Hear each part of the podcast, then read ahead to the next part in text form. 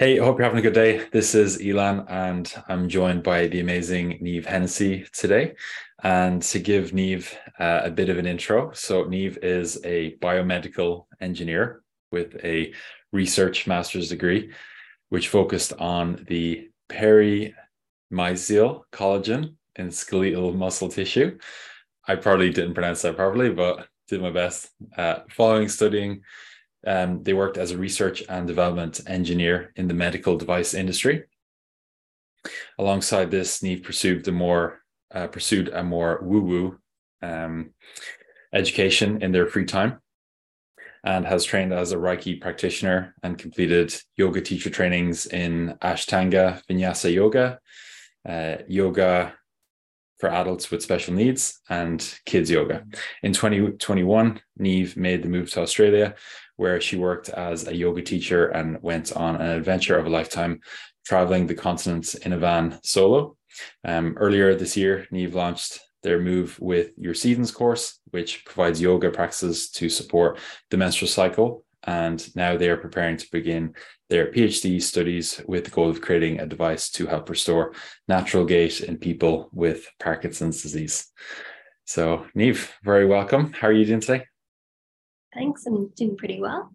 And you almost got perimysium right. nice. I wasn't sure if it was peri perimysial or perimesial, but uh, yeah, nice. just one of the long Latin names. It's really hard to say. Mm-hmm. Yeah, that's that's what I found a lot of the time with anything when it comes to anatomy, physiology, biomechanics. There's a lot of like names and stuff that are in Latin, and some of them can be just like a whole mouthful to try and get get right the first time. Yeah, mm. I'm not sure if you ever get them right the first time unless you're extremely lucky. Yeah, for sure. I don't know about you, but I, I didn't study Latin in school. So no, I have only picked up from whatever I'm studying. I learn how to say that word really well. Mm. And that's as far as it goes. Nice. Yeah. So, you know, I was really um, looking forward to um, having a chat with you today because obviously, you know, there's so many different things, you know, we can delve into. And, uh, you know, I suppose initially uh, we connected through my girlfriend, Leisha, you know, doing some meditation uh, a few years ago. Um, I think, you know, we started doing that probably just a few months after COVID had kind of taken hold. It was like maybe the summer of like 2020, something like that, wasn't it? Yeah, so I started doing those meditations maybe April 2020, and I think he's joined maybe a month or two into me doing them. Um, mm-hmm. Yeah, yeah, it was. Um, that was a really big thing for me because, like, I'd never, I'd read a lot about meditation and stuff before, but to be honest, I'd never really done it properly, like probably a minute or two here and there, but but no like guided meditation or anything like that. So when I first started doing the classes with you, that was the first time I ever did like guided meditation, and it's like very powerful to do. So it was an amazing experience. Yeah, it was great to have you in the group. And it was just my way of trying to do something during the pandemic. Like I think a lot of us experienced that at the beginning of dealing with the pandemic. It was a bit of what can I do? How can I help? Where's mm-hmm. my place? I was like, well, everyone's very stressed, and I've got this skill that I can put out. And it's been amazing because I've connected with friends and likes of yourself, and I'm still doing online meditations now, three years later. Nice, good stuff. Yeah, I think it's um, you know, that was probably one of the biggest positives to come out of COVID was the fact that, you know, it's really accelerated or propelled everybody into being a lot more open to, you know, doing stuff via video call. Um, mm-hmm. and you know, it really opens up, you know, because um you're in what New South Wales right now? Um, I'm in Melbourne, which is the state of Victoria in Australia. Okay. Nice. Yeah. So like if there's no Zoom or video calls, like you're literally on the opposite side of the planet right now. yeah. Possibly couldn't be much further away from yeah. you right because um, you're in Nenagh, right? Yeah, exactly. In in Tipperary in Ireland. So it's like I don't know how many kilometers that is, but it's probably at least ten or fifteen thousand kilometers. Oh, it's way more than that. Really? Yeah, yeah. Because when I was in my van trip, I think I traveled just around the edge of Australia, something like 25,000 kilometers. So between Ireland and Australia must be in the hundreds of 1000s mm-hmm. Yeah. And don't quote me on it, but it's got to be huge. Yeah, it's pretty far. Yeah. So that's, um, yeah, it's, it's so cool that we're able to, to do something like this. You know, it's like, because even something I've been thinking about a lot the last couple of years, I suppose, is like, you know, this is all such like new technology you know even like um back in 2005 so you know when you know we were like 10 or 12 there was mm-hmm. there was no like real video calls skype i don't think was even a thing back then. So it's so new like the ability to be able to do stuff like this um you know we're so lucky to to have that like only one generation ago like there was no ability to do this. It was like you might get lucky to catch a phone call from someone, or you'd have to send, you know, a letter or something like that to be able to to speak with someone on the opposite side of the world. Yeah, it's pretty cool because I like I grew up. My mum's Australian, so I've got half my family based here in Australia, and like I remember us trialing Skype when I was maybe about that like eleven or twelve, and it was the worst like we I love internet, so we couldn't load video. It was a complete disaster. Yeah. So being able to just jump on a call today is really exciting. Like I've been looking forward to our chat. Nice. Yeah, me too, especially after we did the the Reiki session um, a couple of weeks ago. Um, so you know, Reiki was something that I'd never done before. And um, you kindly message me and being like, you know, if you want to see what it's like, you know, we could give it a go. So um, that's probably one of the things that is more maybe on the side of of woo woo, because yeah. you know there is the conventional approach of what you know is supposed to be helpful for you know your mental or physical or emotional health. There's the conventional, and then there's the woo woo or, or unconventional. But I think uh, until you do something and you experience it, you know there's no point sticking a label on it.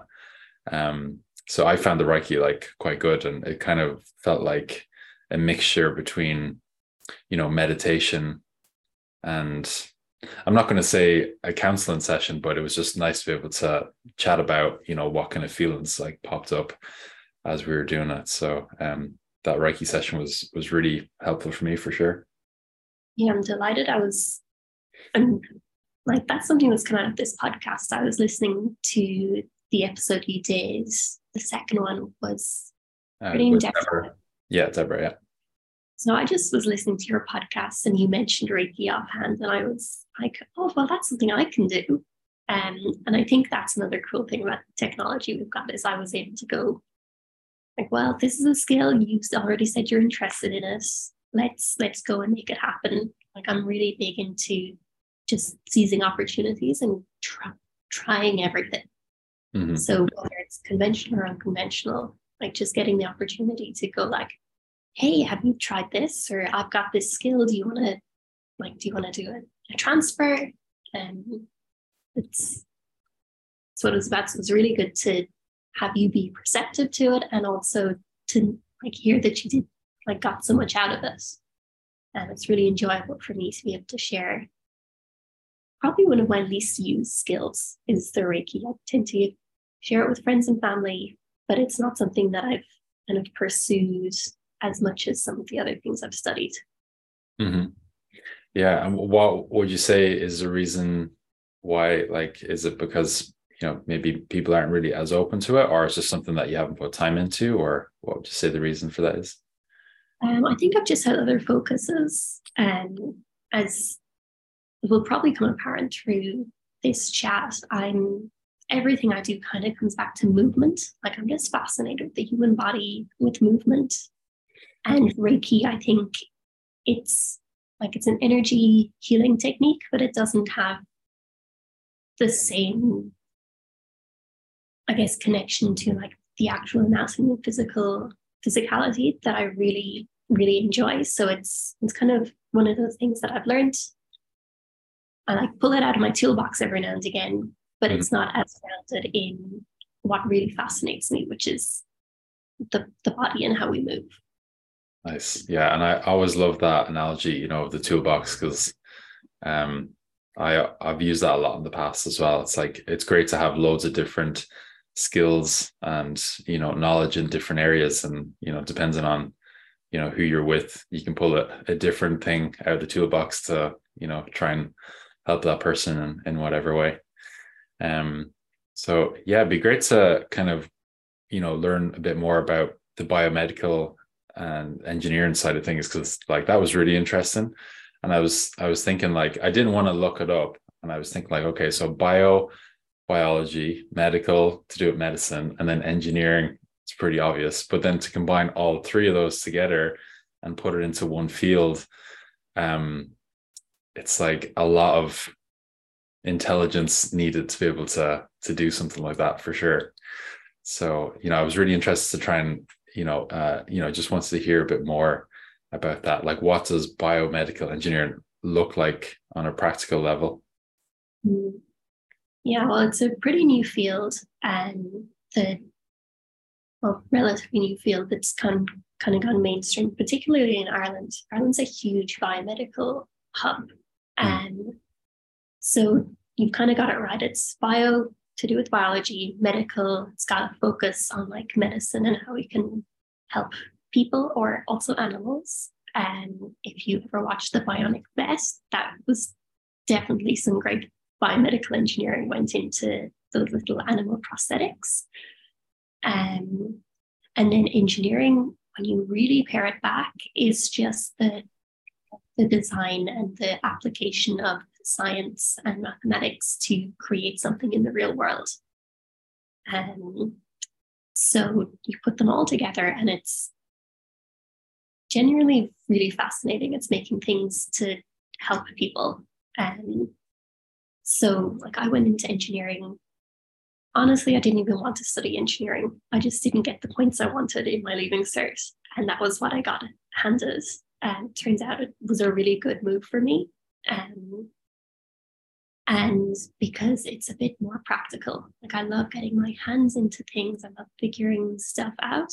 So going into biomedical engineering is just getting to work things out, getting to figure out solutions to problems. Um, and all the solutions are for problems connected with biology. So, do, am I making sense so far? Yeah, no, it makes complete sense. Yeah, for sure. Um, so yeah, if that what that looks like for a lot of people is the work I would have done as a medical device engineer.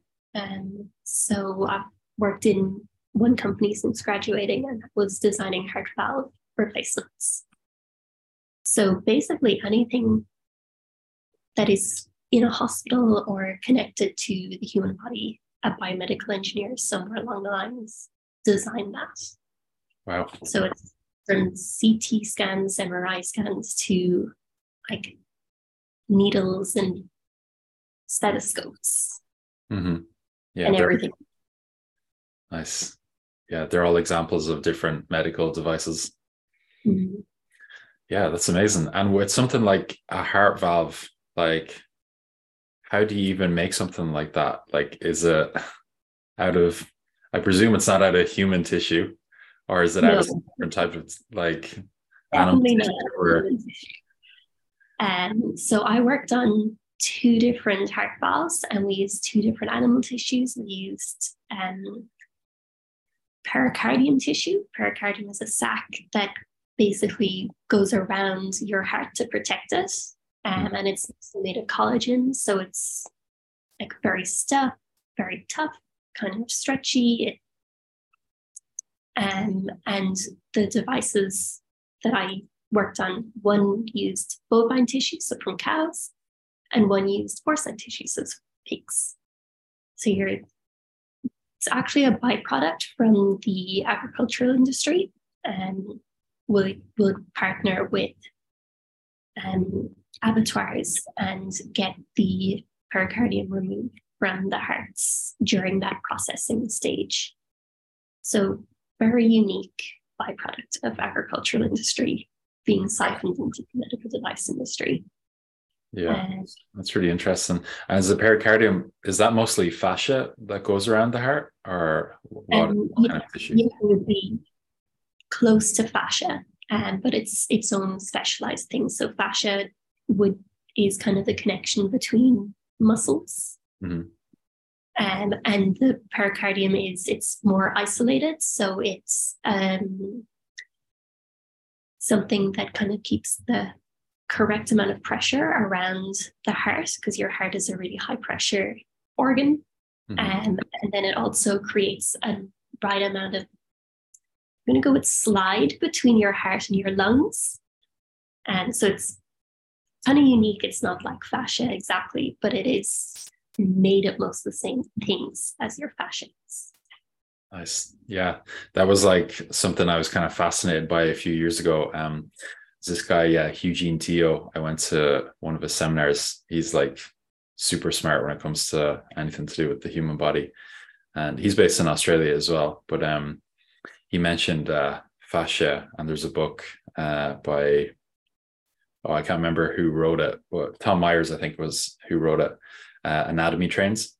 I don't know if you are familiar with him or any of his work, but um, it's a really good book mm-hmm. all about fascia. And it's like, as soon as I read it, I was like, oh my God, like I didn't even learn about that when I did my degree. Because I think uh, part of an issue when you're learning about the body or biomechanics or anything like that on a piece of paper, it's 2D. So everything is simplified and it's like, there's a bone, and on top of the bone is a muscle, and on top of the bone, or somewhere beside the bone is a ligament or a cartilage and and mm. from what i can remember fascia wasn't even like mentioned in any of the textbooks that you know i had when when i was doing my degree so it was really like eye opener what did you study um i did sports management and coaching so it's kind of like a broad degree it's like um exercise science nutrition science coaching with people of all populations. So kids, uh, adults, uh, elderly, and then also did a, a, project for a few months working with kids um, that had uh, were somewhere on the spectrum with autism. Um, and then we did like some psychology and um, a lot of practical stuff as well when it comes to like actual training, you know, so like weightlifting, sprinting, a lot of the practical application of like stuff to do with sports, um, anatomy, physiology. So it was quite quite broad. Um, mm. covered a bit of everything. Quite a holistic approach, really. You got a bit of everything.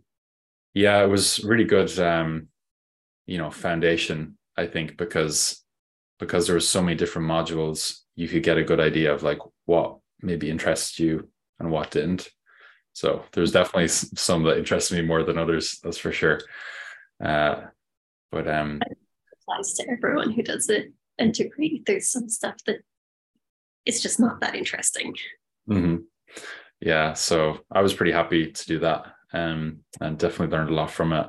Um, but with your degree, it sounds like it was pretty specialized in in one area. Was it or between biology so and then the way mine worked was i went into a general engineering course. So i spent two years with i think there were like 300 of us in the class.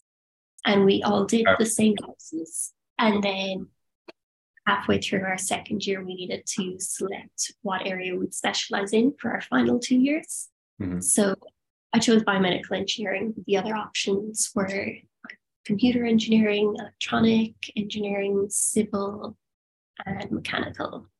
And there was also a computer and electronic combined course. And I very almost went into electronics. Um, but then biomedical was the one that kind of won out. And it's, like I said, I just love the human body. It's just really cool. And I'm going to tell you this story. It's kind of like a silly way to make a decision for how, what course of study you go down. But I was walking home from the cinema one night just before Christmas break. And on my way home, I walked past the hospital and I met this old man and he asked me to carry his shopping across the road. Um, so I took his bags and he started telling me all about how he'd had he'd had his hip replaced and he could move better than he had in years and years. And he was telling me about all of his, his old people friends who'd had different procedures done and it, basically they'd gotten their lives back. And I came away from this three minute conversation fully knowing that I was going to go into biomedical engineering. Wow. Yeah, that's really powerful when you have an, an experience like that because you know that you can make a positive impact on people's lives by by doing that. So yeah, it makes it I think easier on the days where you know maybe you're not in a good mood or feeling stressed or energy energy is lower. It's like wow, I have this like really important, impactful thing that I can do. You know, it's yeah, that's amazing. Yeah, it's pretty cool knowing that like whatever I do as a biomedical engineer is eventually going to positively impact someone's life. And if the product goes well, like hundreds or thousands of people's lives, it's like it's a really good goal to remind yourself of when things get tough. Yeah, for sure. Because I know you mentioned that you're currently working on, you know, um, working on gait. Like your project is related to gait for people who have Parkinson's, um, and we can dive into that a bit more. But uh, before I forget it, I was doing a bit of research earlier, and um, mm-hmm.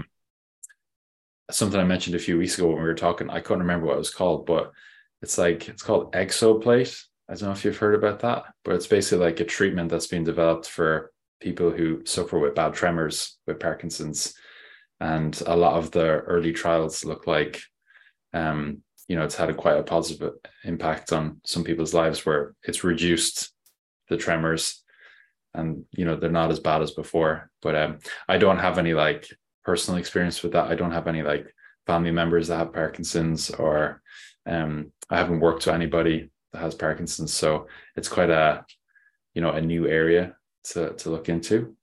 Um so i think first of all like for anyone listening or watching just to explain what gait is yeah, sure. I can start with that. So your gait is basically your walk. So your when I say gait, I mean your natural ability to walk on two feet. Mm-hmm. And it like your gait involves if you think about when you walk, it's not just that you're moving your feet, you're actually impacting all of your body when you walk. So your your legs are moving, your torso moves, your head moves, your arms are like all reacting to that process of walking. So when I say gait, it means the whole complexity of a walk. Mm-hmm. Yeah, and it's spelled G A I T, not G A T E. Yes. Um, yeah. So with the uh, you know the current research that you're doing, like, are are you in what year are you in for your PhD? I haven't actually started yet. I have the application in and I'm due to begin this winter. So this summer for you in Ireland.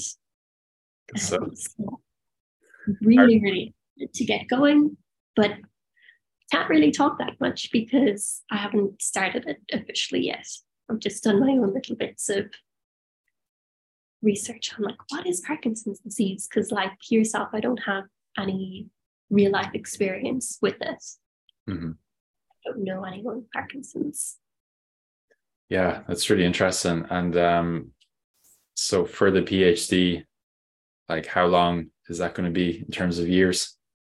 Three and a half years is what I've got funding for. Wow. Oh, nice. You got funded for it. Congrats. That's unreal. Yeah. Yeah. I'm quite excited. It's um, based between the Bionics Institute, which is a really cool, um, kind of in between company here. That's they're like in between research and industry. Mm-hmm. So I'll be based with them and the University of Melbourne. So I'll get to do kind of a hybrid, like semi-industry, semi-research based PhD.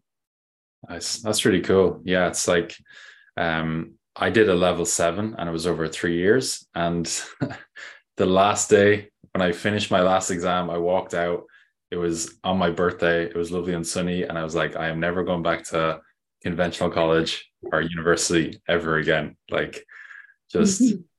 yeah, it, I've always found, like, especially over the last few years, just learning directly from people who were at the top of their field or, you know, really well established has been much better than going down the conventional path of you know a level eight or a master's or you know phd or, or whatever.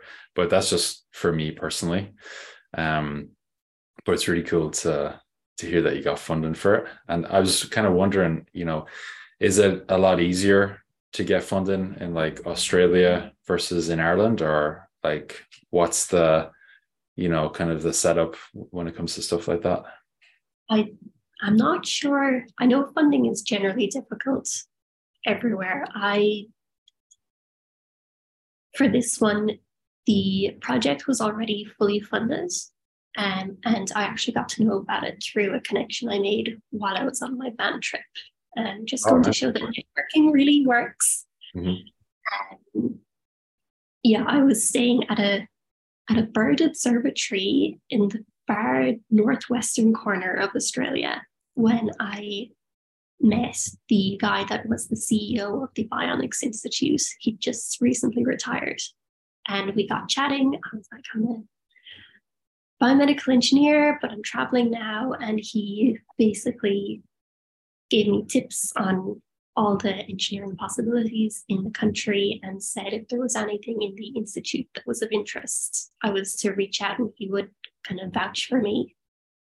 So then this January, when I was looking at different career options and deciding whether I would stay in Australia or go home, I looked up the institute and read about this project, the um, Gait for Parkinson's disease.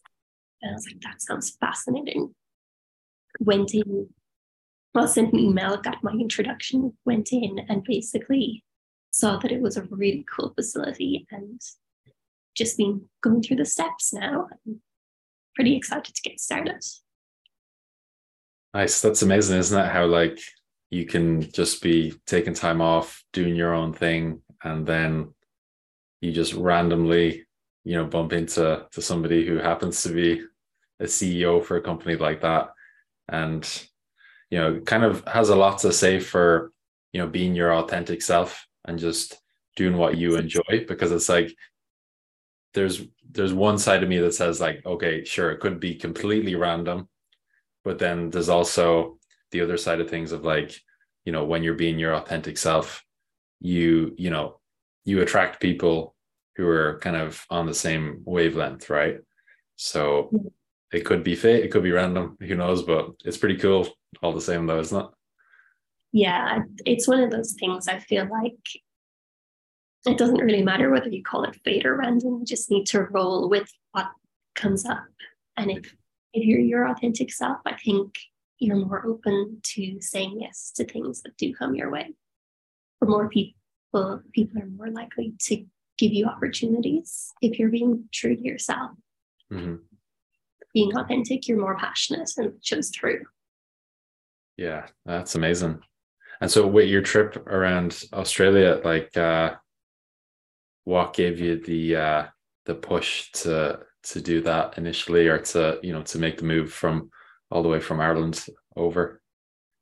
Um so the move from Ireland was a mix of a few things. I moved in 2021, so it's partway through the pandemic and I have Australian citizenship because I was born in Perth. And I was kind of looking at my family who they didn't have any lockdowns. They just seemed to be living normal life. And I was looking at that from the outside, going, that would be really, really nice. Um, and I also had something happen at work Christmas of 2020 where and a project that I was working on was cancelled, and a lot of people were made redundant. And there was this, I think it was maybe a two or three week period where I was left not sure whether I would have a job in that company again or not. And during that time, I started to brainstorm what would I do if I was going to be out of work. So I had this huge set of pages all over my wall. Like I was sellotaping and tacking pages to my wall with all of the things that I was interested in. And it looked like I was trying to form, like work out a conspiracy theory or something. It was just like all of the things I was interested in, thought bubbles going in all different directions. Me just trying to hone in on what I was, what I would do if I was made redundant. And one of the things that was there was going to Australia, which I'd always wanted to do. And when it came to it, I wasn't made redundant. But the idea had latched itself inside my brain. So I made a decision in March of 2021 to book my flights and leave my job and go. And I flew in July of 2021. Nice. So again, it's kind of responding to what life gives you. And then I made the decision to just go and leap for adventure rather than stick with what I knew. Yeah, that's amazing. Yeah, I, I strongly believe that, you know, if you have an opportunity, like you want to take it because, you know, life's too short not to. And I know for me, I I for sure when I'm 75 or 80 or even if I make it that far, I don't want to look back and be like, oh, I had the chance to do that. Why didn't I do it? Like, because I've seen this video on YouTube before. It was like regrets of you know uh hundred year olds or something like that, and it interviewed like five or ten uh, centenarians, I think they're called when they when they hit hundred, and yeah, all, basically some of the most common regrets for every person was like just not doing something when they had the chance to do it, you know. So that's that's pretty amazing. And had a reminder of that recently as well. Unfortunately, someone in my girlfriend's family passed away only yesterday. And it was only two weeks ago that we were literally over in their house and talking with them. And then, you know, he passed away, unfortunately. And just uh, a big reminder of like you know if you do have the chance to do something like do it because you just never know what's around the corner what's going to happen. So yeah i'm really happy to hear that you took the chance to do that. And um so that was like july 21 so that's that's almost two years ago now. So you've been in australia for two years? Yeah just about. And i thought i was going out for a year and a half to two years and now I've committed to another three and a half. So it just goes to show you never know what's coming your way. Um, and yeah, so I've been here almost two years, and I spent the first almost year with my family in Perth working as a yoga teacher. And then the end of May last year, I started my band trip. Nice. That's unreal. And with uh, yoga, when did you first like get into that? Um, I got into yoga as a student when I started my degree. Um, a friend of mine wanted to go to classes, so I said I'd go along with her, and I just loved it. It was so good for my mental health. Like it really, really was so important for me getting through hmm, like just the stress of doing a degree, um, because there's a lot involved and I was quite out of my depth for some of it. And it was my first time I moved from being in the countryside in Ireland to Dublin. Um, and there's a whole bunch of adjustments that come with that. Um, and I find I found the yoga really, really helpful. So I just stayed practicing once a week.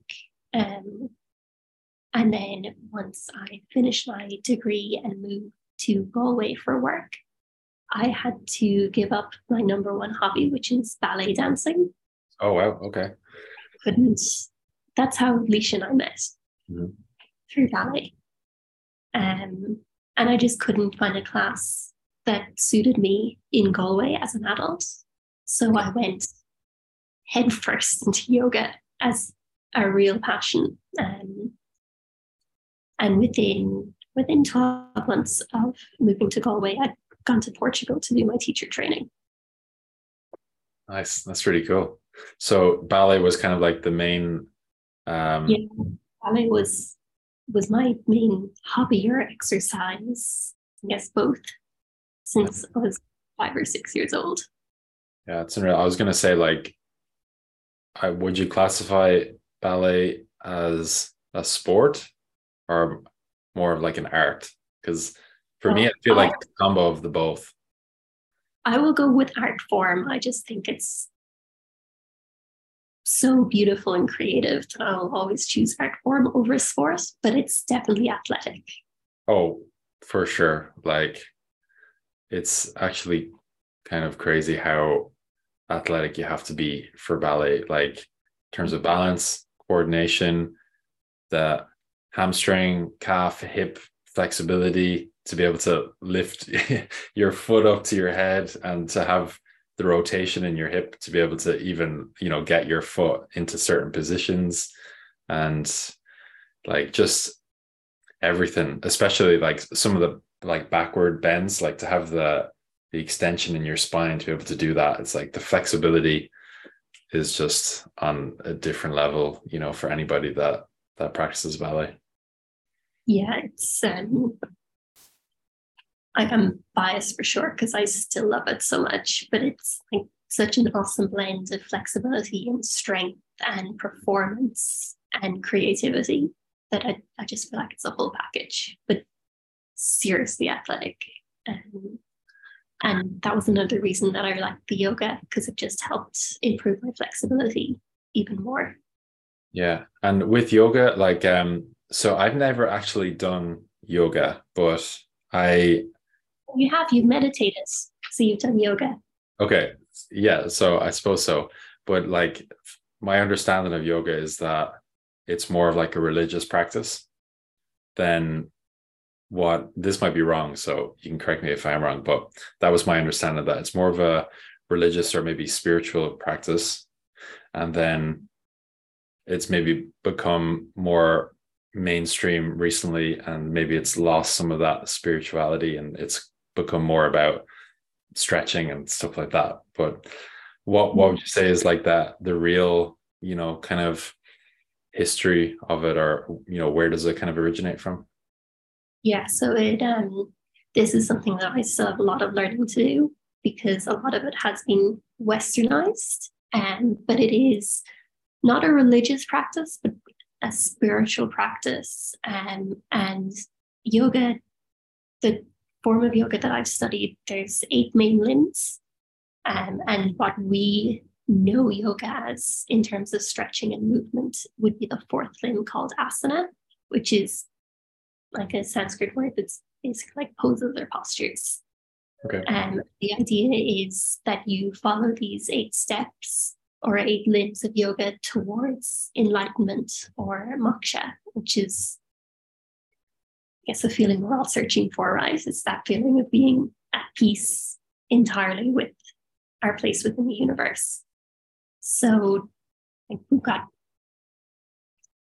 the yoga that we all know and see on Instagram, which is the asana side of things, but we've also got yamas and niyamas, which are, I guess, philosophies um, or ways to approach yourself and life and meditation, which you've done. So you've done yoga. Um, we've got breath work, and I'm struggling to think of the other ones right now. Um, Seems like it's a lot to remember. Yeah. Um, I'm usually pretty good, but my brain's gone empty. Um, and I don't know how many I've said at this stage. That's all good. There was there's three or four there, and uh, even like you know Sanskrit. That's such a an ancient language. So it must have been quite hard to even to be able to pronounce or you know remember some of those words. Yeah, so I don't. I'm not great at my Sanskrit pronunciations. Um, it's something that I try to do. Um, I learn kind of one pose at a time. I've got the English versions that I know because I've heard them in class or when I look them up. They're like we tend to use the English words, and I'm doing my own practice of trying to replace the English words with the Sanskrit words over time mm-hmm. to just make it more authentic when I teach. But it's a it's a slow and gradual process learning Sanskrit. Yeah, I can imagine. Like I still struggle with English, so fair play who would you know learning that. Like I was I was trying to learn some languages is always something that I've struggled with a lot. Like even learning Irish from a young age, just couldn't like I don't know what the issue was, but I could just never learn that. So I ended up doing like ordinary level Irish in in secondary, and same with German. Like studied German for you know like five years, still had very basic grasp of it. And before I moved to Barcelona last year, I was learning Spanish through some audiobooks. I actually found I learned more through the five or six months of audiobooks than I did in like five years of school. So I think like there's a lot to be said for how you're consuming information it makes a difference to how you retain it as well. Um, but um, yeah, that'd be be pretty impressive to be able to speak Sanskrit.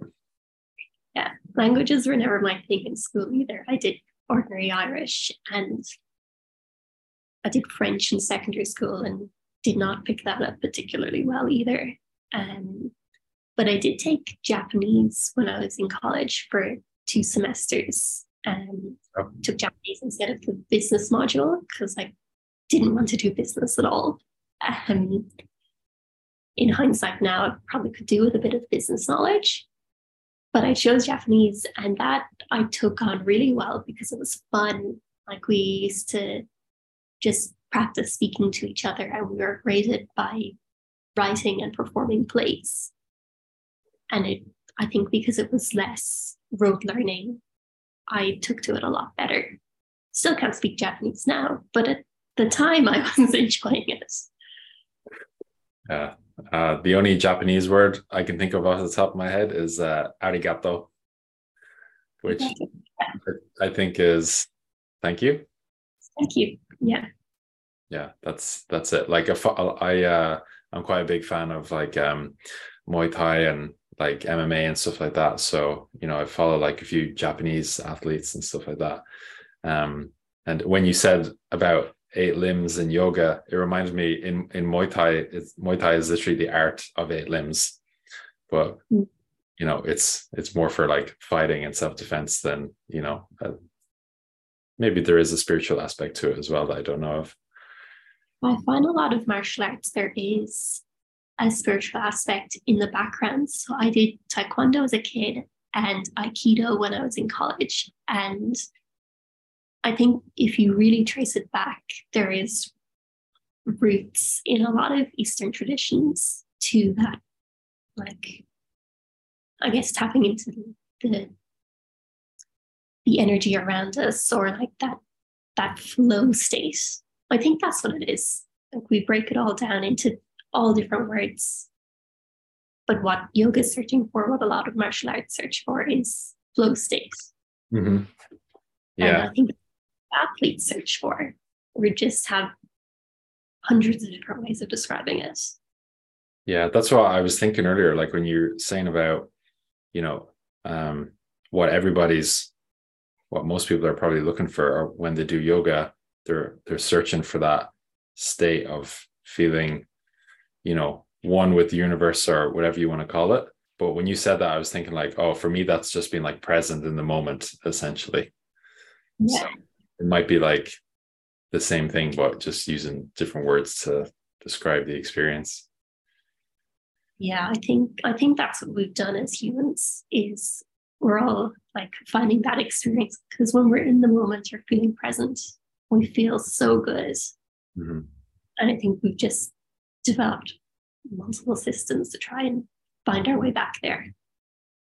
Yeah, definitely. Like I always find that like you know um if i'm anxious um you know i'm I'm worried about something, you know, that happened in the past, or I'm thinking about something that might go wrong in the future, but I'm not in in a present state. So anytime I do feel like anxious or worried or stressed about something, kind of have to take a step back and be like, okay, like I need to do something that gets me back in the present moment. And movement is always the simplest way to do that because if I go for a run or do some skipping or go to the gym, do a workout, there's just like purely in the moment in that I'm not like thinking about anything else. So movement really is like medicine that way to especially you know for our mental health and just um reducing stress and anxiety and all that kind of stuff. Yeah, it really is. And like movement's so important to me. Like whether it's through yoga or whether it's what I'm doing as an engineer, like move you know, movement's my jam. It's just like the thing that I want to mm-hmm. experience and learn more about for everything because it it helps your mental health, it helps your body. It's fascinating. Like it is just kind of the answer to a lot of questions I've got is move. Yeah, for sure. Yeah, I, I posted a video on my Instagram yesterday where I was like being very honest that when I first started, you know, training and go to the gym, it was purely for vanity reasons. Literally just wanted to uh, look better physically and feel more confident and gain muscle and all that stuff. But over the last four or five years, is you know, my mindset has completely shifted. And my main reason why I, you know, want to do any movement is literally just for my mental health because I know that if I don't do at least like two or three workouts a week or some type of cardio, like I just feel so awful and my mental health score is usually like a could be a three or four out of ten. Whereas if I train regularly, it's like between an eight to a 10 out of 10. So it makes a, a massive difference for me. Um, but have you experienced something similar? Like for the weeks, let's say you go a week or two without doing any movement at all. Like how do you find that affects you? Um honestly, I can't remember the last time I went a few weeks without any movement. Nice. Um, even if it's just going for a walk, or I like I've got a pretty regular yoga asana practice, so the yoga stretching, um, that I'll do. It would be very unlike me. I'd have to be sick to go without some form of movement.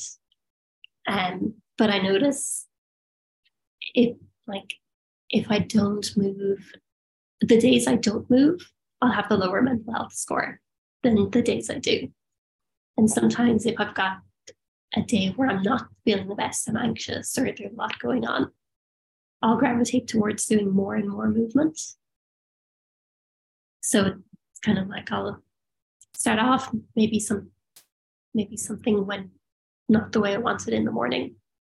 And once I caught that, I'm like, okay, well, I'll do something. I'll like spend a few minutes stretching or my go-to is a song and a little dance in my room if I'm at home.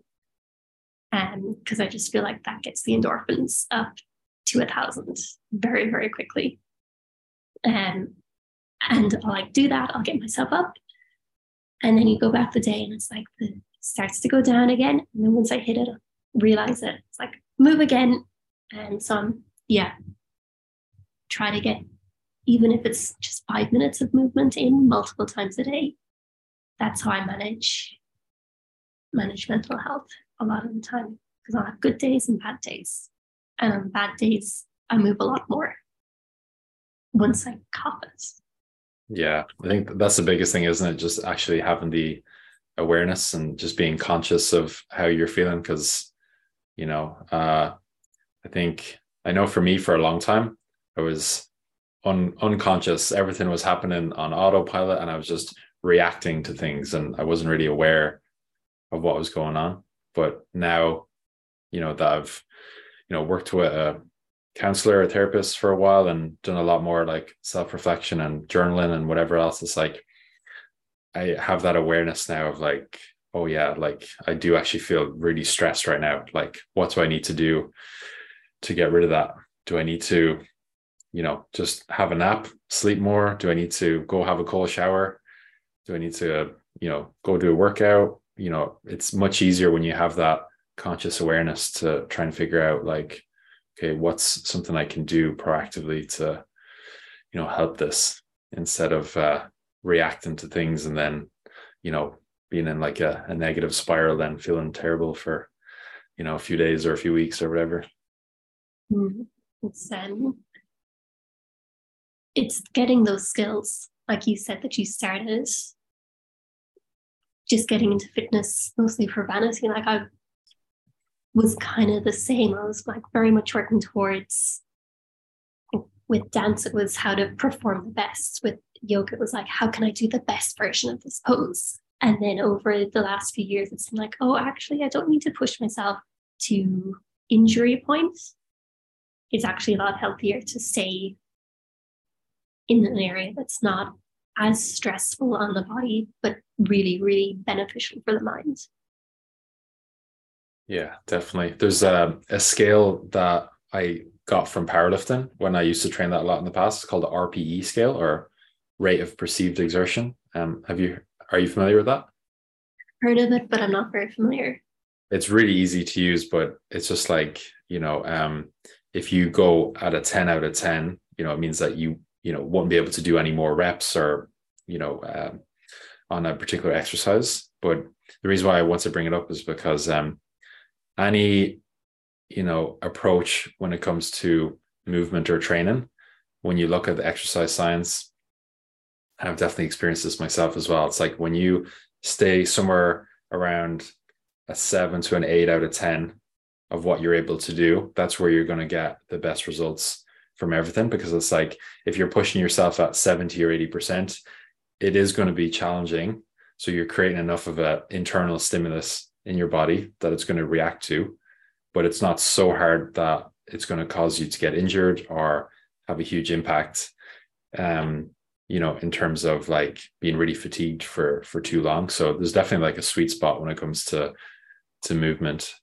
And uh you know, obviously days where you feel sick or, you know, you're not just feeling that good. If your HRV score is lower or whatever, you can always just go lower, you know, go at like a four or five out of 10.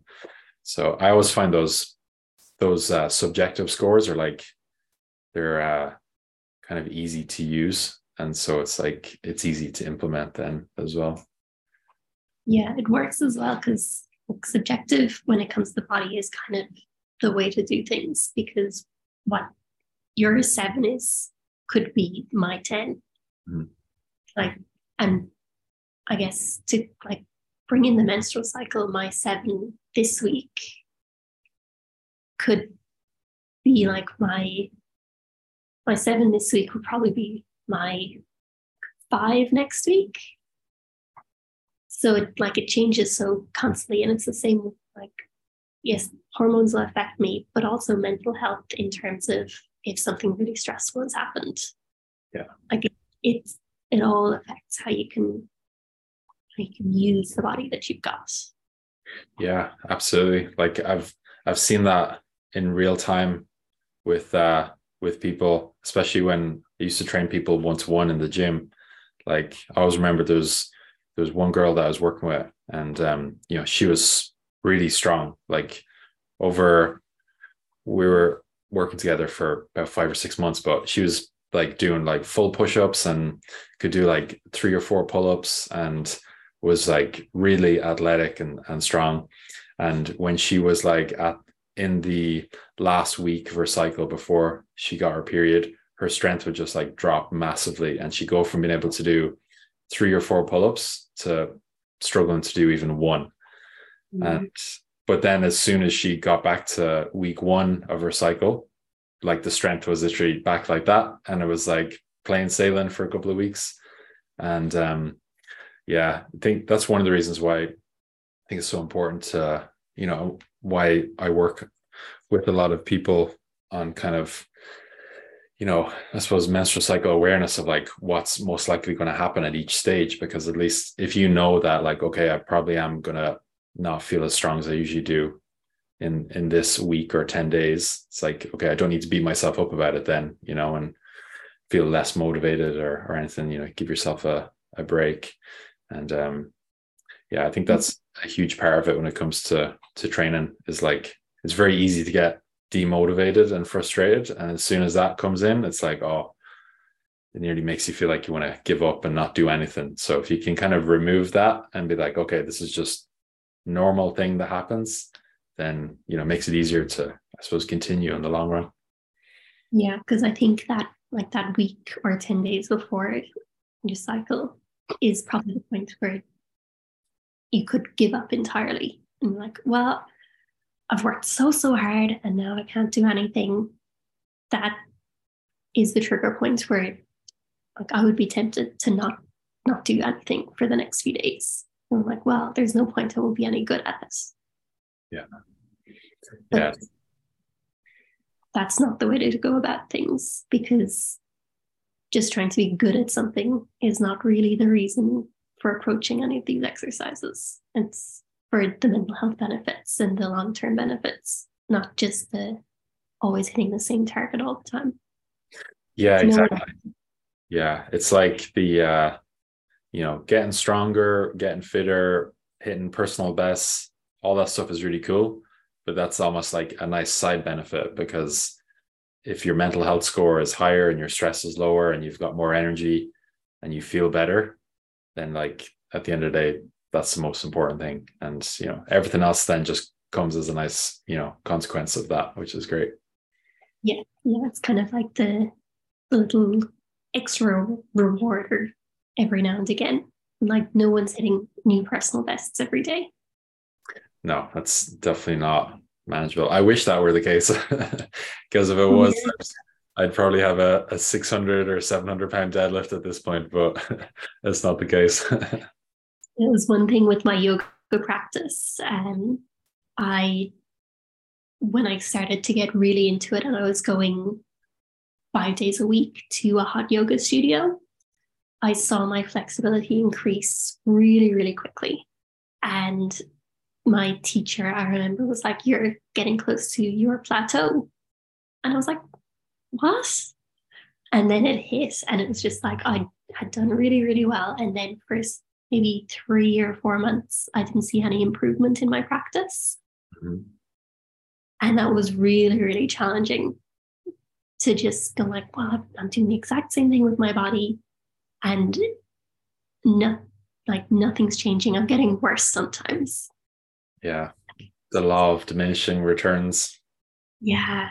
And it's just like it's hard for your body to create muscle at that rate. Like it's like we are a biological system and it responds really, really well to stimulus to begin with. And then once you adapt to that that stress or that strain of exercise, it's really natural that your body will find the most efficient way to do things.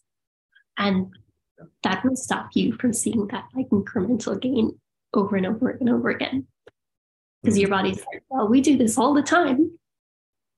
Let's get really good at this and create an efficient pathway. Yeah, definitely. I um I have like a weekly Q and A that I do with all the people that I work with, and um, I did like a presentation on barriers to your success in the long term a few weeks ago, and that was one of the points that I made. It's like you need to have uh, the awareness of you know realizing that you you can only make so much progress and that especially especially when it comes to uh you know getting fitter stronger when you when you're focusing more on like workouts and stuff like that you will make the most quickest progress uh in the your first year essentially and then you know realistically, you're probably, if you're really consistent, you're going to max out what your body can do in about four or five years. And so having a, a realistic kind of look at like, okay, like I am going to make quick progress for, you know, this first year, but then it is going to slow down. So having other things to focus on, you know, to get me through that, you know, like kind of what we said, you know, just keep my energy levels high, my mental health score high, stress down, but um, that is one of the challenging things is that you're not going to progress quickly forever, and um, it can be a bit off-putting. But uh, mm-hmm. yeah, the good thing is if you're in it for the long term, if you're consistent for three or four years at anything, you'll get super good at it. Like really, really good. Like I think I I was looking at some photos of me from like 2016, and I've pretty much had the exact same physique for the last like seven years. So I made all of that progress in the first four years, but over the last seven years, I've like made a lot of developments in in other areas. So, you know, it's like physically on the outside might look the same, but cardio is a lot better, coordination is a lot better, skipping I can do that a lot easier. You know, there's different exercises that I didn't do in the past that I can do now. So like there's always something that you can do. As soon as you get good at one thing, it's like, you know, a simple example would be like you get good at push-ups, and it's like once you got good at that, it's like you can go over and get good at some other exercise like pull-ups or or something else, you know. So there's always something new that you can do or that's going to be fun or challenging in some way. Yeah. And I think you just come back around to the point of think a lot of us start exercising or training with that idea of improving the aesthetic of our body. We want to look a certain way. But then once you've been doing something for three or four years, I think it's pretty natural to not be doing it for the sake of what you look like anymore. You're doing it for the joy of the movement and the progression of I couldn't do this before and now I can, or I've added complexity, or I've added more reps, or I've like just opened up a whole area that I never thought I'd be able to do. Mm-hmm. And like two years ago, I did my first headstand. I never thought I'd be able to do that. And and now I'm able to like, do that without any support from a wall. But if you'd asked me even a year before then, I would be like, hmm, no.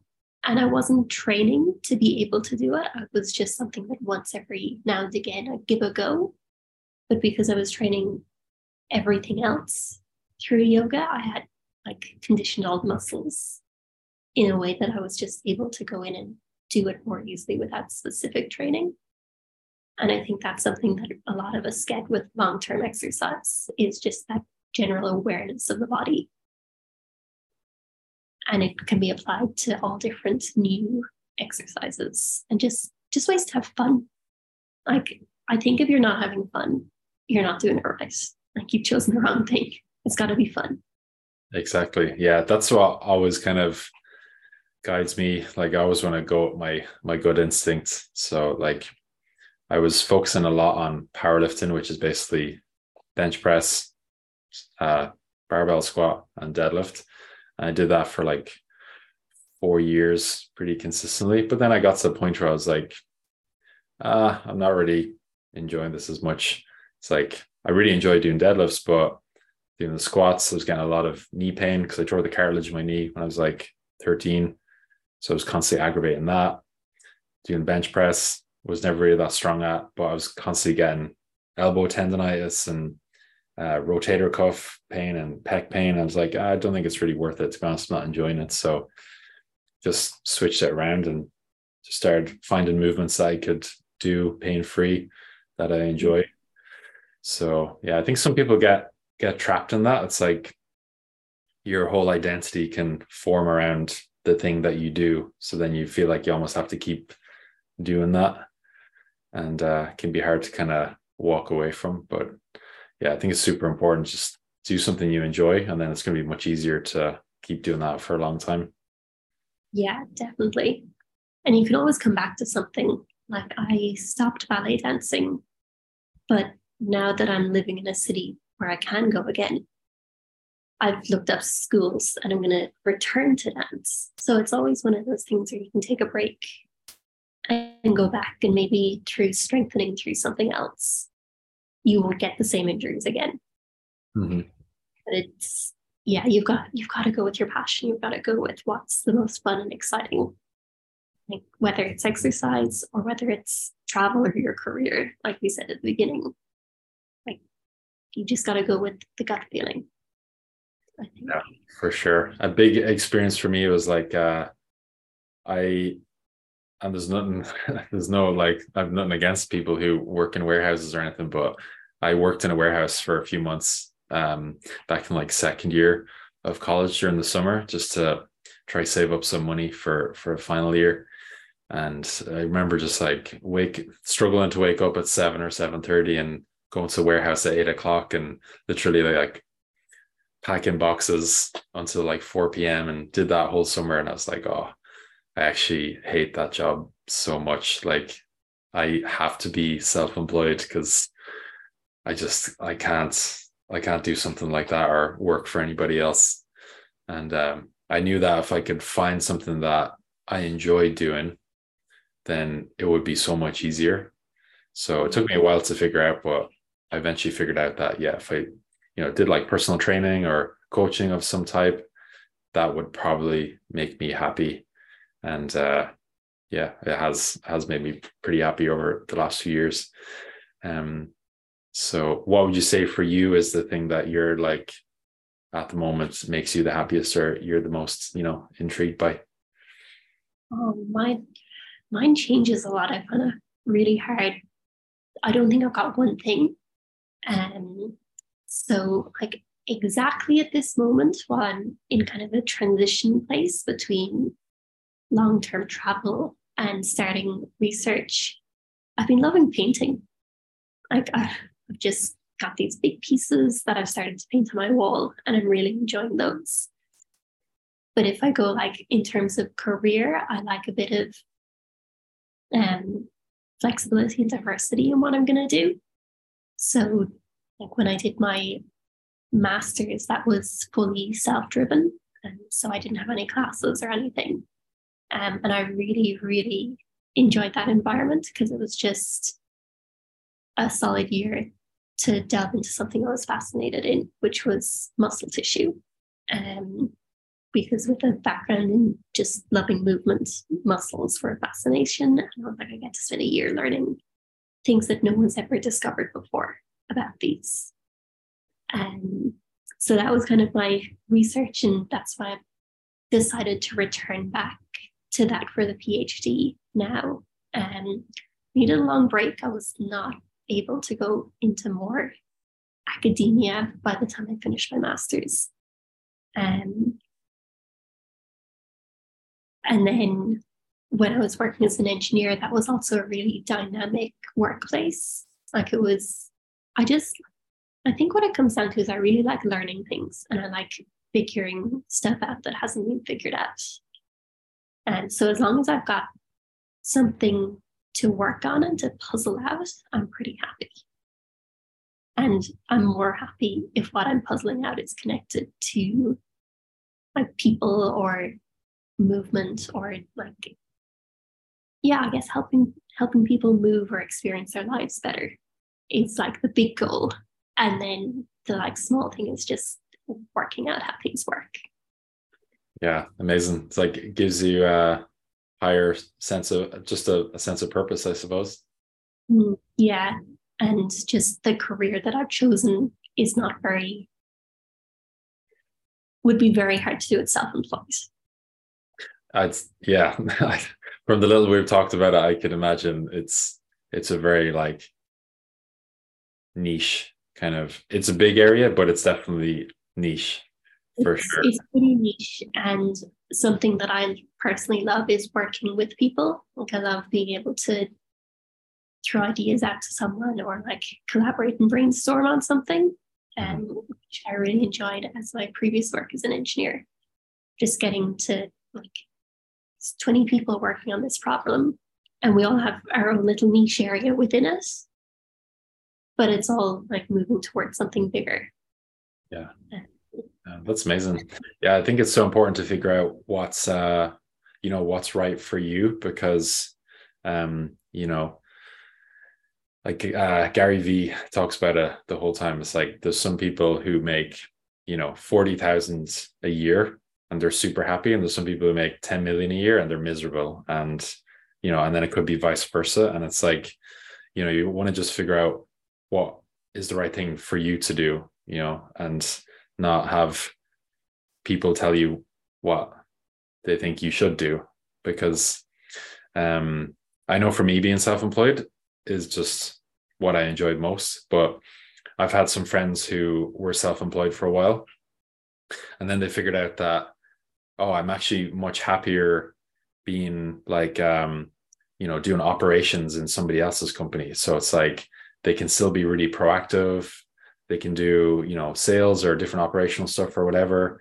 um, but they're not the ceo or they're not the the main you know person in the company. They're just working within it. And mm-hmm. you know and then same goes for you. You know it's like if you're working in a team with other people that dynamic you know is is probably you know better for you. So it's like everyone has their own thing that that works for them. So i think figuring that out is is really big but it's a hard thing to to figure out as well because then you feel like pressure from maybe your parents or from other people you know and it's very easy to like compare yourself with like oh this person is doing that thing and it's like oh maybe i should try and do that and yeah i think uh the less i always just try and forget about everybody else and just think like okay what makes me happy and then just focus on that and yeah not worry about what anybody else is thinking yeah you've really hit it there um because i actually i've been self-employed teaching yoga since i moved to australia and because you know i just didn't feel like I, what i had as an engineer was quite right and like what was working full time and then I was teaching yoga two evenings a week. And so I've like done that balance between two things for a while. And then I came out to Australia and basically got asked to teach in studios straight away. Um, and went went through the whole I, I set up my business. I've got my like business number here and I've done all of that. And it just I just felt I was lacking in not getting to use all of the, I guess, the technical engineering side that I'd studied so hard for. Mm-hmm. And part of me would love to start my own company someday, but I have a lot more ground to cover in terms of my own proficiency as an engineer before that's something that I can go for. And I need an idea as well. Um, but I think it's something I would do well in once I've got the technical skills. Nice. Well, I'd love to give you a suggestion if you're open to it. Yeah, su- suggest away. I'm definitely open. So, if you could make something like an Iron Man suit, that would be like perfect. Okay. Yeah, but more like the um, oh, what's it called? I'm gonna forget it now. But one of the newest suits. I don't know. Do you, do you uh, watch any like? Uh, yeah. Which suits? Because he made a lot. Yeah, it's one of the newer ones. Oh, it has a really cool name. Uh, Nanotech. That's what it was. Nanotech. Yeah, it was like literally just like press the. I can't remember what it's called. The thing that he has in his chest, and then it's like the the nanoparticles basically like create a suit around him, and yeah, it's mm. pretty pretty cool. Yeah, that's really cool. It's um, kind of the same as in Big Hero Six. Have you seen that? Oh, I have, I've actually seen that. It's it's like this Disney movie, and this kid creates these nanobots, and they can basically do whatever he wants through like a mind chip. So when he wears this headset, the bots just go and create everything. So the idea is definitely out there. Um, I have a feeling some someone's got to be trying to make that already. Oh, 100% for sure. Like yeah. I follow a few different channels on YouTube and they're purely like engineering channels where they'll like take a concept from, you know, sci-fi and then they'll try and create it in real life. And yeah, it's pretty interesting to see. There's one channel actually um it's called Hacksmith Industries. And uh, the guys that run that are all engineers. And yeah they've created like a real lightsaber or um like a john wick suit. So basically like a three-piece suit but it's like bulletproof. Mm. and um some some things from like iron man and like wolverine claws and stuff. And um cool stuff pretty cool yeah but just obviously not the exact same as what's in the film but a, a good yeah. kind of like attempt at it as close as a few people can make in their free time. Yeah, it's pretty cool.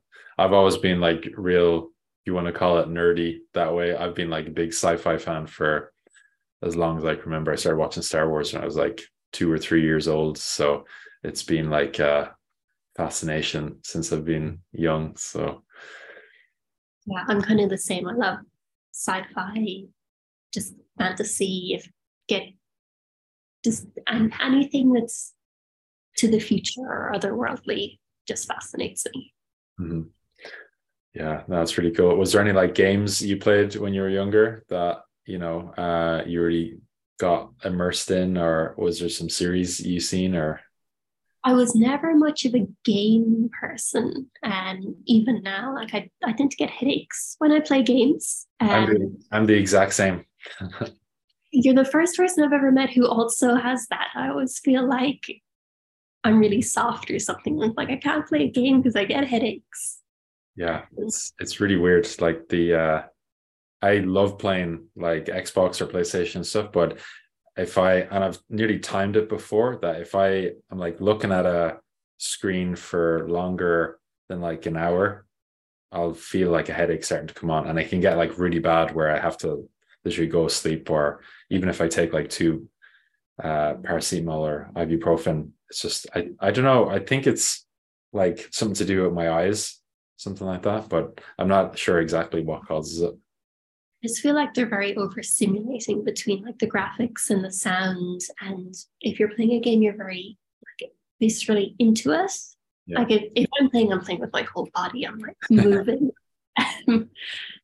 and yeah, I, I, tend to develop headaches. So games have never be really been my thing, but I've like just read a lot growing up and and Trying to think like the earliest sci-fi-ish movie I probably watched was like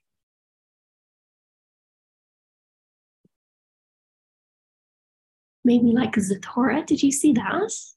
It was like uh, Jumanji but in space. I don't think so. No. It was it was Jumanji but in space, and it was really cool. Okay, I've seen I've seen Jumanji. I've seen I've seen both of those, uh, but I don't think I've seen Zathura. Yeah, um, and yeah, just like grew up reading a lot of fantasy, and then I think that kind of bled into sci-fi as I got older. Nice. Yeah, that's cool. I've seen a really probably one of the best series I've watched. It's called The Expanse. Have you seen that? No, I haven't. Yeah, it's basically like um, based in like the 24th century and a lot of like planets in the solar system have been colonized. So people are living on Mars and there's different smaller like moons and stuff off planets that are colonized. And then I don't want to give away a the plot of it because honestly, it's really good.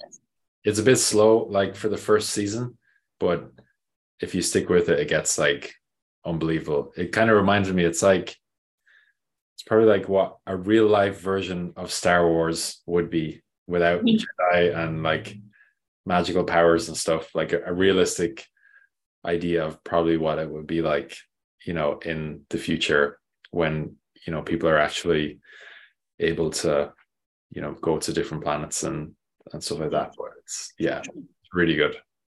Yeah okay cool. Um, yeah just i just love space. Bit of space travel is always really good.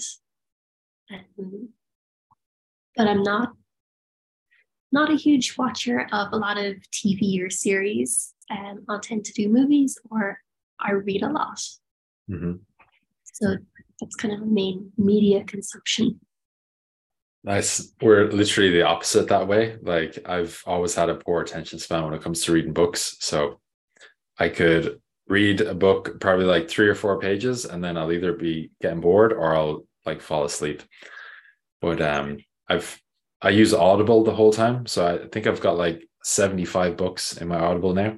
And uh, I've been averaging about yeah, about 10, 10 to 12 per year uh, since since 2016. It's like I don't know why, but if I go out for a walk or if I'm in the gym or cycle or whatever, I'll just put on a book and I'll absorb the information and can you know retain it and I'll remember you know most of it and can get through the books like really quickly. But if I sit down, try to read a book, like just doesn't work. Like my brain just can't like for whatever reason. So that's different ways of learning. because like I was very resistant to audiobooks for a really long time.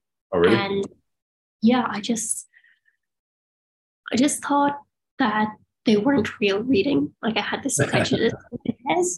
And but I started listening to audiobooks while I was on my band trip last year. And I listened to all the Hitchhiker's Guide to the Galaxy books. That's what I started with.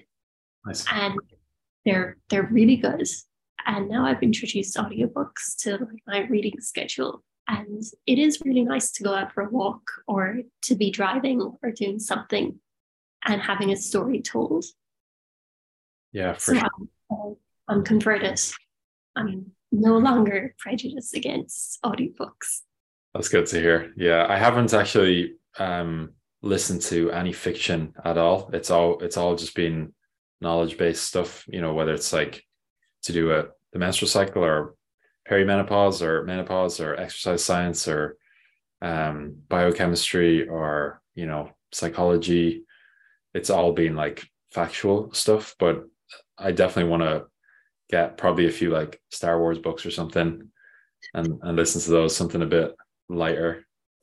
Yeah, do it all. I can suggest some different sci-fi books for you. Um, Definitely. I tend to have a mix. I no, I do audiobooks. I've got a Kindle and I'll have a physical book. So I'll usually have at least three books on the go at once. And one of them will be nonfiction, one of them will be fiction, and the other one could be either way, depending on what's going on. Mhm. So, because I find if I only have one, I'll get a bit bored unless unless I've gotten really into a fiction book. They're the ones that I'll focus on for hours. Whereas I find if it's nonfiction, three or four pages is more than enough. Interesting. Yeah. I'm kind of like the opposite that way. I'm like, I go into it being like, I'm like a sponge. I want to absorb all of the information. I want to know everything about that. So I try and just like do one book and then listen to all of that and then go on to the next book. And with some books, I'll I'll come back to it as well. But um yeah, I usually put it on like 1.3 or 1.5 times speed as well. Yeah, Uh, I'm 1.5 or 1.7.5, 1.75. Yeah, some some people read quite slowly as well. So some books you can definitely speed it up a bit. Yeah. And some people are really slow at reading. I know they're doing it so that it's easy to understand. But there was one I started earlier this year, and I think I did it all on double speed because it was just so slow. Nice, that's unreal. Um, I just looked at the clock and we've already been for like nearly an hour and a half. Um, and I'm gonna We hardly even went into biomechanics. what'd you say? We hardly even went into biomechanics. We just I know. yeah, there's uh I know there's just so much like to discuss and, and talk about, you know. So it's like we could always um maybe have another, you know, chat where we just talk about biomechanics specifically. But I always like, you know, the whole reason why I wanted to do a podcast was honestly like something I felt like I was lacking a lot over the last year or so was just kind of connecting with other people because that's probably the worst thing about being self-employed it's can be like very lonely and it's like um, even though i have you know like uh, katie who's my social media manager and i have karen who's one of my assistants and would have you know a meeting short meeting like two or three times a week. Still like you know the uh just can get quite lonely that way. So i was like it'd be great to connect with more people and kind of branch out a bit and you know do something different. So i just find you know when i'm speaking with other people it's better to just let the, uh, the conversation just flow wherever it goes you know and um because i i find like if you try and force something it just doesn't like feel right you know? It's almost feel like i'm back in college.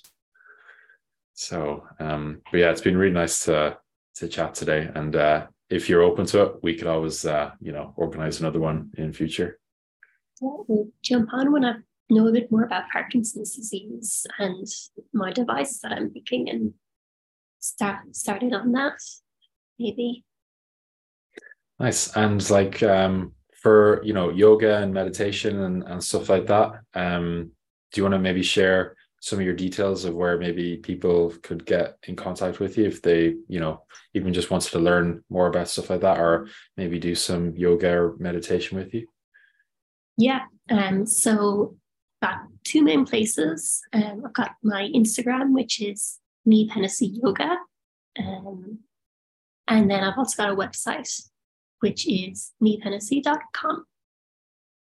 So I'm assuming my name will be spelled on this podcast. So just go from there. Um, and yeah, the Instagram page is mostly just, I'm not that active on it, but it's posts about when I got my monthly meditations, um, any classes that I'm doing in person, and me trying new yoga poses that I've never done before. I'll post like videos of me failing at yoga, um, which is really fun. And then the website is just a bit of everything. It's all of my non engineering stuff put into one website. So it's got my yoga, it's got SDG Meditate, which is another little project that we could have talked about. Um, and it's got like some of my photography and poetry and stuff. So it's a, it's a capture all. Amazing. Sounds good. But I'll um, you know, I'll post the links down below. Mm-hmm. So if you're watching this on YouTube, it'll be in the description and same in on uh, whatever podcast platform you listen on, it'll be in the description as well. And uh, yeah, thanks so much for your time today, Niamh. It was really great to chat, and um, hope you enjoy your evening because it's seven p- well seven or eight p.m. there now. It's just eight thirty now. Nice. Okay. Well, hope you have a good evening. Enjoy your weekend, and uh, I'll end the recording here. But um, you know, we can have a quick chat after if you want. Cool. Thanks, Elan. Welcome. Nice to chat.